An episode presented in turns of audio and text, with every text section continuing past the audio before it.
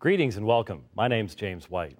We're doing a comparison of the mechanism by which the New Testament came to us over time, especially how it was transmitted in the first few hundred years, and that of the Quran. How was the Quran collated? How was it transmitted early on? And what we're doing is we're looking specifically at what Islamic sources say. We're not looking at uh, liberal scholarship that uh, questions the early history of the Quran and places the Quran much later in history than Muslim sources do. We've been looking at what is found in the Hadith literature in Sahih al-Bukhari about the Uthmanic revision, where Uthman orders Zayd ibn Thabit and others to collect the material of the Quran, and he produces one final text, one official text that is then copied and sent to each of the provinces, and all copies of the Quran must come from that final text. We've been asking the question, what was the process that brought this about, and should this not cause some concern to the Muslim who wants to make the assertion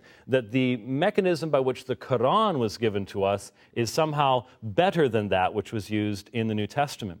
Now, one of the things that I mentioned to you was that there were a number of ayah that were found in the memory of only one person. I read from you to you from Sahih al-Bukhari one of those ayah. I didn't get a chance to read the second one, which uh, co- again comes from Saeed ibn Thabit. He said, a verse from Surat Azab was missed by me when we copied the Quran, and I used to hear Allah's apostle reciting it. So we searched for it and found it with Kuzayma ibn Thabit al-Ansari. That verse was, among the believers are men who have been true in their covenant with Allah. Now, here is an important ayah. And here, bin Thabit ad- admits, even when we had first put all of this together, we missed this. And we found it. We, we had to go searching for it because I had, it sounds like he had some sort of vague recollection of it, but he wasn't actually sure what it was, and they eventually found it with this one particular individual. If that took place with a such as important verse as this, could there be other verses that, that may, maybe Zayd ibn Thabit did not remember, that if they had looked for, they could have obtained it, they could have found it? It is very difficult to say, and, and again, it, it raises all sorts of questions as to exactly why we would believe that a committee-derived version of the Quran, even an early on version, very, you know, within a couple of decades of the time of Muhammad, even that, the literature seems to indicate, had difficulties. There were problems with it. Those are questions that the Muslim must consider when looking at the history of the Quran. Now, the history of the transmission of the text of the New Testament is completely different. There never was a time when there was a Christian Uthman. There never was a time when there could have been an official version of these texts produced. And there never was a time when Christians burned previous writings of the New Testament after creating a formalized version, as we see with Uthman. The reason's fairly obvious. There is such a vast difference between the context of the writing of the Quran, the collection of the materials, and the promulgation of Uthman's version, and that of the Christian era.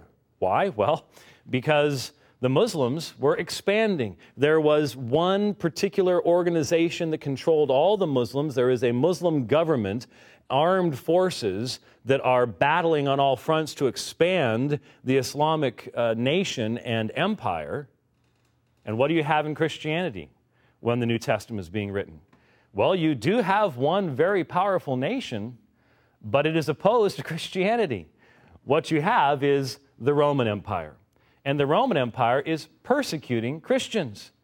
And so you see, unlike the situation with Uthman, where he can copy an edition of the Quran, and then he can send a, a particular copy to this province and that province, then it can be openly copied from in that context, Christians couldn't do that. In fact, Christians risked their lives to make any copy of the scriptures at all. And then there's another vitally important difference. You see, the Quran has one source from Islamic pers- the Islamic perspective in Muhammad. The Bible, the New Testament, does not. The New Testament is written by a number of different men in a number of different places at different times. We don't even know exactly where Matthew was composed or or where, where John was composed. We can have some ideas in some uh, situations. We know the recipients of certain of Paul's letters, for example. But you see, these took place at different times during those first fifty and sixty years of the Christian of Christian history and in different places. So there never was a time when anyone could have just gathered up all that fragmentary information and created one single text or altered the text and then burned the evidence of the alteration. That never could have happened. There was never any centralized Christian church that had that kind of control. The church in that day Uh, had difficulty communicating between the various major churches. It would take people many days, even weeks and months, to go from one place to another. And they were always in hiding. They were under persecution. Many times their leaders are being killed by the Roman authorities or imprisoned by them.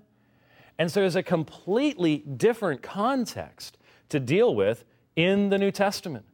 And so as a result, I would say that there is a much better basis for asserting that the New Testament has come down to us as the original authors intended than you even have for the Quran. How can I make such a statement? Well, let's consider just a couple things. Since we can't go past Uthman, since we can only go back to his version, is that the case with any book of the New Testament at all? And I would assert to you, it is not. All of the New Testament books, when they went to a church, when Paul wrote to the church at Philippi, for example, that church would consider that letter to be very important. And when other Christians would come into the fellowship and they would want to know what Paul said to the church at Philippi, they would be allowed to make a copy of that letter and take it to their church. And then it would go from that church to other churches. What happens is the text of the New Testament, within a very short period of time, has been spread all over the Roman Empire. Yes, in fragmentary form. Eventually, they start gathering together. Paul's epistles, for example. We'll see a, a picture of one of the earliest collections of Paul's epistles in just a moment. But the point is, the text of the New Testament exploded out across the Roman Empire because Christians wanted everyone to hear the message of Jesus. There wasn't just one group that said, oh, we, we need to control our text. We need to have only one text. Because you see, in the Christian faith, Christianity is promulgated not by battles, not by taking over a particular nation, but by the changing of the heart. And the way in which the heart is changed is through the preaching of the message. And so these documents that would explain that message and would tell people about Jesus, Christians wanted them to go everywhere. And so they did. And so what that means is there was never a time when anyone could come along and alter all of these things and change the very wording of the New Testament. Now, as we go back into history, because Christians did not try to create one particular version, but instead wanted to uh, get the message out to everyone, we can find very ancient manuscripts. And in fact, we are always excited when we find new ancient manuscripts of the New Testament. Very different from what happened, for example, only a few decades ago uh, when the Sana'a manuscript finds were discovered in Yemen. There were many Muslims who were very concerned that maybe, possibly, these might contain even pre-Uthmanic manuscripts that would overthrow the text of the Quran. And these manuscripts did, in fact, Uh, raise questions about some of the readings within the text of the Quran. There's a very different perspective, mindset on the part of Christian scholarship looking at the New Testament than there is amongst many believing Muslims about the text of the Quran. But let's look at some examples of these ancient texts that Christians wrote. For example, here is a picture of the earliest manuscript we have of any portion of the New Testament. Now, there are some who might say that we actually have a, uh, some, from, some fragmentary evidence elsewhere that is arguably from the New Testament, but at least as far as all scholarship is concerned, this little fragment written on both sides of a piece of papyri, papyri being a, a, a form of, of writing uh, material that is formed by taking the leaves of the papyrus plant and place, placing them across one another in a, at right angles and drying them and brushing them.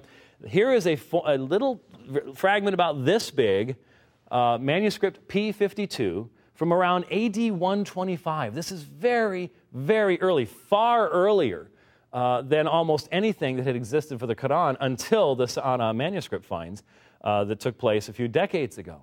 And so here you have, actually, interestingly enough, a portion of the Gospel of John, uh, from the eighteenth chapter of the Gospel of John, from A D one twenty-five. Now remember, the person who wrote this would have done so at the risk of their lives.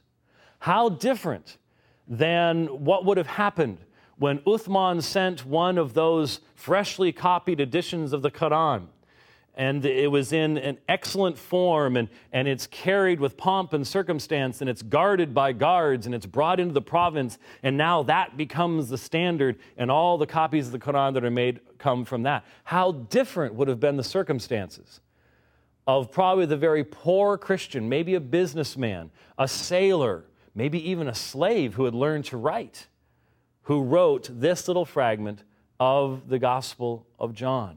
A vast difference between the two. And so we look at these manuscripts and we have to remember that their transmission to us over time was not through some governmental authority. These are found buried in the sands of Egypt. These are found, found uh, hidden away uh, in, in a cave someplace. These were, had to be hidden from the authorities. They weren't produced by the authorities. A vast difference between the New Testament and the Quran. Here's another papyrus manuscript, P seventy-five. It's from, from the end of the second century, beginning of the third century, A D one seventy-five to maybe two twenty-five in that time, that time frame. It contains part of Luke and John, again, the Gospels. And this is a much fuller manuscript. But again, we have these early sources that we can go back to and look at, and they're all from different places. These aren't the same person making these. This isn't, there's not one New Testament text someplace that the church is hidden away in the desert somewhere, and if you want to have a copy of these books, you've got to send off to there. No. These are being copied by Christians who want to have the message of Jesus spread as far and wide as possible. Now, as a result, because they are handwritten, when anyone writes something in handwriting, there can be differences in spelling. You can skip a word. But since we have so many manuscripts and we know the kinds of errors that scribes naturally make, not maliciously, but because we are human beings, we remember things in a certain way, we see things in a certain way, sometimes we don't see things correctly, sometimes we don't hear things correctly, we don't remember things correctly, even though we just read the line and we're now writing it down, or even in our day, even sitting at a computer. Anyone who does any type of transcription work, where you are copying out of a printed source onto a computer. We're sitting in air-conditioned rooms, we have fluorescent lighting, we have a computer to tell us even when we've misspelled things, and do we still make errors? We most certainly do. But if these were, if all we had was just one manuscript, well then that issue of errors would be a major problem, but we don't. In fact, we have about five thousand three hundred manuscripts of the Greek New Testament. That does not mean each one of those five thousand three hundred is complete. P seventy-five here, for example, is, is not a complete manuscript of the entire New Testament. P fifty-two is obviously just of a couple of different verses. But we have five thousand three hundred manuscripts, many of which are complete, of the New Testament, handwritten form in Greek, and twenty thousand to twenty-five thousand or more manuscripts of the New Testament in other languages, because very early on, Christians wanted the gospel to go to all people. And so they did not believe that the gospel was somehow uh, integrally connected to Greek, or in the Old Testament, to Hebrew. And so they wanted the gospel to be translated into other languages so that other people could hear the message of Jesus. And they believed that the message of the Gospels can be translated. It can be brought into other languages. And so there are thousands of Latin, Bohairic, Syriac, Coptic. These languages very early on received the translation of the New Testament so that people could hear about Jesus. In fact, it, it's really one of the tragedies of history from my perspective, that the earliest manuscripts that we have of the Christian scriptures coming into Arabic come from well over two hundred years after the time of Muhammad. He did not have access to the New Testament in his own language. We have to wonder what might have been had that translation taken place before that time period, and he would have had access, more accurate knowledge and access of the New Testament text, because the scriptures had been translated into Arabic before his time so that he would have access to them. Here's another uh, manuscript. This uh, is manuscript uh, P sixty-six. And here you can see, as you look at the graphic, you can see this is the entire book. And you can see what has happened over toward the right edge. You can see that since these are made of papyri, and papyri dries and becomes brittle, that things can be damaged. And so, as I have my critical edition of the Greek New Testament here, I can look down and I can see in my footnotes citations of P seventy-five and P sixty-six, but then I might go a few verses down and I can't find a citation of that any longer. And then it picks up again a little bit later. Why? Well, because as you can see here, the text goes off that page. There's a portion of the page that is simply missing. And so it cannot give testimony to what was there uh, because the, da- the manuscript has been damaged. Almost any ancient manuscript has that kind of damage, but the papyri manuscripts especially are subject to this because of the nature of papyrus. It's not nearly as durable as, for example, a, a vellum or a leather type of manuscript would be. And so the papyrus manuscripts have these kinds of issues with them, and most of them uh, had spent a, a good eighteen hundred years of their history Uh, buried in the ground, which is not exactly the best place uh, for the maintaining of a nice, pristine form of paper. And, and so it is actually amazing that we have any of these that have been preserved for us over the years. Here's another important manuscript, P forty-six. Uh, P forty-six is of Paul's epistles, and it's a very early correction, uh, collection from around A D two hundred that has all of Paul's epistles that he sent to the various churches gathered into one particular book. Remember, it would be difficult to Uh, to make books out of papyri that would be very long-lasting. And they also couldn't be all that big uh, because of the bulk of that kind of writing material itself. But when we look at Paul's epistles and we want to see, for example, the consistency of his testimony to the, uh, the fact that Jesus is the Son of God, or to the fact of the crucifixion and the resurrection, here we have early, early manuscripts, many, many centuries. Uh, P sixty-six, P seventy-five, which you saw before, many centuries prior to the rise of Muhammad. Why is that important? Well, because all of these manuscripts contain the very teachings that Muhammad in the Quran denied. Uh, specifically, uh, you have in P seventy-five and in P sixty-six, you have the Gospel of John, and you have the section that talks about the Holy Spirit of God in John fourteen and sixteen. Many Muslims today believe that that section has somehow been altered or changed to where instead of the reading parakletos, the comforter, the Holy Spirit that is found in John fourteen and sixteen, many Muslims believe it was originally perikluptos, which means the exalted one, which they take as a name for Muhammad. The fact is, there is not a single manuscript in all the world that has that kind of reading in it in the Gospel of John, not one. And the, and the fact of the matter is, given the nature of the text, any reading that enters into the text does not disappear from the text. What do I mean by that? This is the concept of tenacity. Once an error comes into the text, it stays there. So if there had once been a reading perikluptos in John fourteen and sixteen, there would be evidence of that in a manuscript someplace. Now you might say, well, if the if it sounds like you just said that once errors enter in, they stay there. Is that a good thing? Yes, it's a very good thing, and let me explain why. You see, we can de- we can detect errors. We can compare manuscript to manuscript and see where errors are. But if entire readings could just disappear from the manuscript tradition, the the the body of manuscripts themselves, then we would have to admit that the original could likewise just disappear. But that is not the case. And because of the tenacity of the text, whenever we are examining even a variant reading, and ninety-nine percent of the text does not contain meaningful variants that affect the translation and the meaning of the text at all, but even when we are looking at those textual variants that are important to study, we're not just engaging in an exercise in futility. We can have the confidence that one of the variants that we're examining is the original, because the original is not going to simply disappear. That's how we know that when people say, oh, those original New Testament texts, they said this, they said that. No, the manuscript tradition is too full.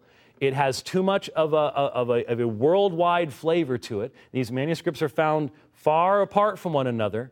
Manuscripts were being copied, and then one copy would be copied by two different people, and then maybe one person would make a copy from three different texts. They're all intertwined with one another. So this idea of editing and wholesale changing, whenever a, a medieval scribe, for example, wanted to try to harmonize a statement from Matthew and Luke, maybe not understanding the background, just being ignorant of what was being said, we can detect that to this very day by the examination of these manuscripts. And Christian scholars are involved in this kind of study on a regular basis. There is a vast difference in the mindset and the attitude of Christian scholarship toward the manuscripts of the New Testament than what you find in amongst Muslim scholars, the vast majority of Muslim scholars, toward the manuscripts of the Quran. And even those Muslim scholars who do, would love to see a critical edition of the Quran produced, recognize that in most Islamic countries, in most countries where Sharia law has been established, they would never even be allowed to suggest the project, let alone go forward with it, because that would raise the specter in the minds of many of questioning the validity of the Quranic text. And so there's a vast difference between the perspective of Uthman, who put together this very good committee. There's no question that the people he chose, Zayd ibn Thabit and others, would have been excellent people to choose to correct, to collect together the Quran. But they were still just human beings, and they themselves admit that their evidence was fragmentary, that many of the Qurra had already died in, the, in battles, and that some of the ayah were found in the memories of only one person, and even when they thought they had finished putting it all together, then all of a sudden remembered, oh, wait a minute, there is one I forgot. They search for it and find it. What if there is another one they forgot, or another one beyond that, or one that would explain Surah four one fifty-seven so that we could read the Quran and recognize that it's not denying that Jesus died upon the cross? What if those things are true? But you see, the Uthmanic revision has no parallel whatsoever in the New Testament. There was never a Christian Uthman. There was never the creation of one standardized text. There could not have been, because the text came from different places in the Roman Empire. They were just, it was distributed all over the Roman Empire in the very earliest generations, in the very earliest decades. There never was a time when a parallel could be found between these two. And so that's why I say, while you can only trace the Uthmanic text back to Uthman himself, not back to its original writings, you can only go back as far as the editing goes. That is not the case with the New Testament, because it is so much fuller. It's not just one line coming from, here's Uthman, you've got one line coming up from there, and hence this has to be accurate or everything else after that doesn't work. We have so many lines, so many sources for our New Testament that we do not suffer from the same problem that the Quran does at that time. Someone might say, well, we don't have a Quran that has any of those notes in it. That's right, but that's not a good thing. That's a bad thing. I understand how a person might say, well, I, but I, I just want to have absolute certainty. Sometimes the cost of absolute certainty is truth itself. And that's not something that truth-loving people want to do, to trade truth for absolute certainty. So I would ask that you would think about these things. If you're a Christian, be encouraged in the evidence for your New Testament. If you're a Muslim, consider these things, examine these things. That's my desire. Thank you very much.